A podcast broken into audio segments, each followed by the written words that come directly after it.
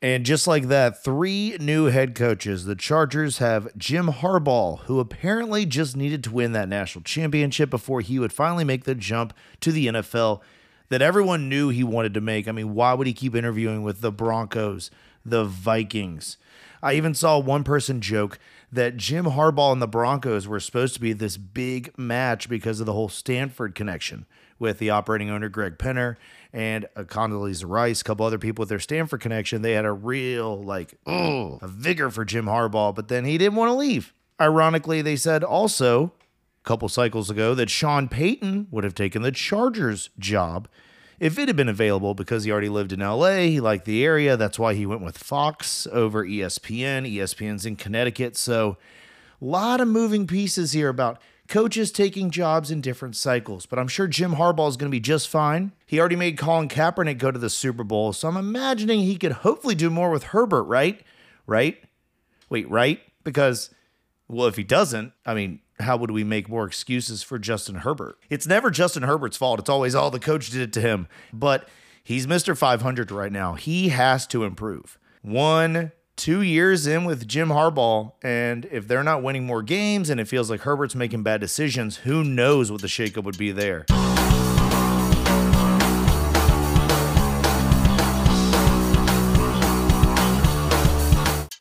Let's go to some of the lesser known names. Dave Canales. Now, a lot of people didn't know who this was until the Bucs made it into the playoffs and did well. They beat the Eagles, who had just gone to the Super Bowl. But oh wait, the Eagles had won one of their last 6 games. They brought in Matt Patricia for the defense, which didn't seem to help him calling the defense. I don't know why you would try to change up the defensive play caller right before the playoffs. It's like you should have gotten rid of this guy before the bye week or just ride it out take over play calling duties. Like give them to someone else on the staff. You're going to bring in a whole new dude and have him call the defense. He doesn't know the players. Anyway, Sirianni's lucky he kept his job. So Canales spent time in Seattle, where the now current Panthers GM was doing scouting at the time. He worked his way up, and he's getting a little bit of the credit for helping bring back Geno Smith.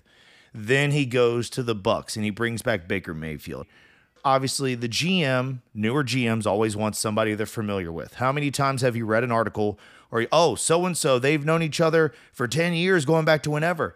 You always see the graph with all the Washington quarterbacks, all, all the head coaches that are now head coaches that were on the 2013 Washington staff. It's ridiculous. Shanahan, McVay, Jay Gruden's staff was loaded. So Baker Mayfield was on the Panthers last year. People may forget because then he went to the Rams, took over for injured Stafford, and looked a lot better.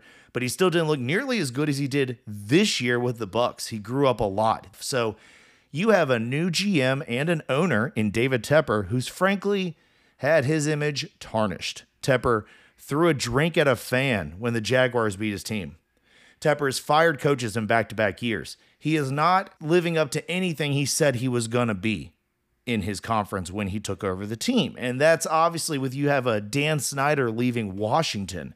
It's going to make people uncomfortable when you have such a volatile owner.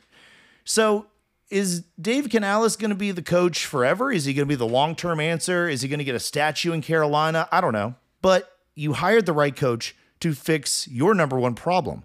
You mortgaged your future for Bryce Young. Bryce Young just got sacked to David Carr levels. Okay. He got sacked to David Carr levels. His confidence is going to be hard to get back. They said that Canales was brought in to Tampa because Todd Bowles trusts his defense and he doesn't want to give up any big like interceptions, pick sixes. He wanted somebody who would do a more conservative play calling style. Canales came in, they won the division. Yeah, not much of a division, but they won the division. They beat the Eagles. They made it to the divisional round pretty good. Nobody expected that from Baker. I don't think anybody outside of the pros believed in Tampa Bay.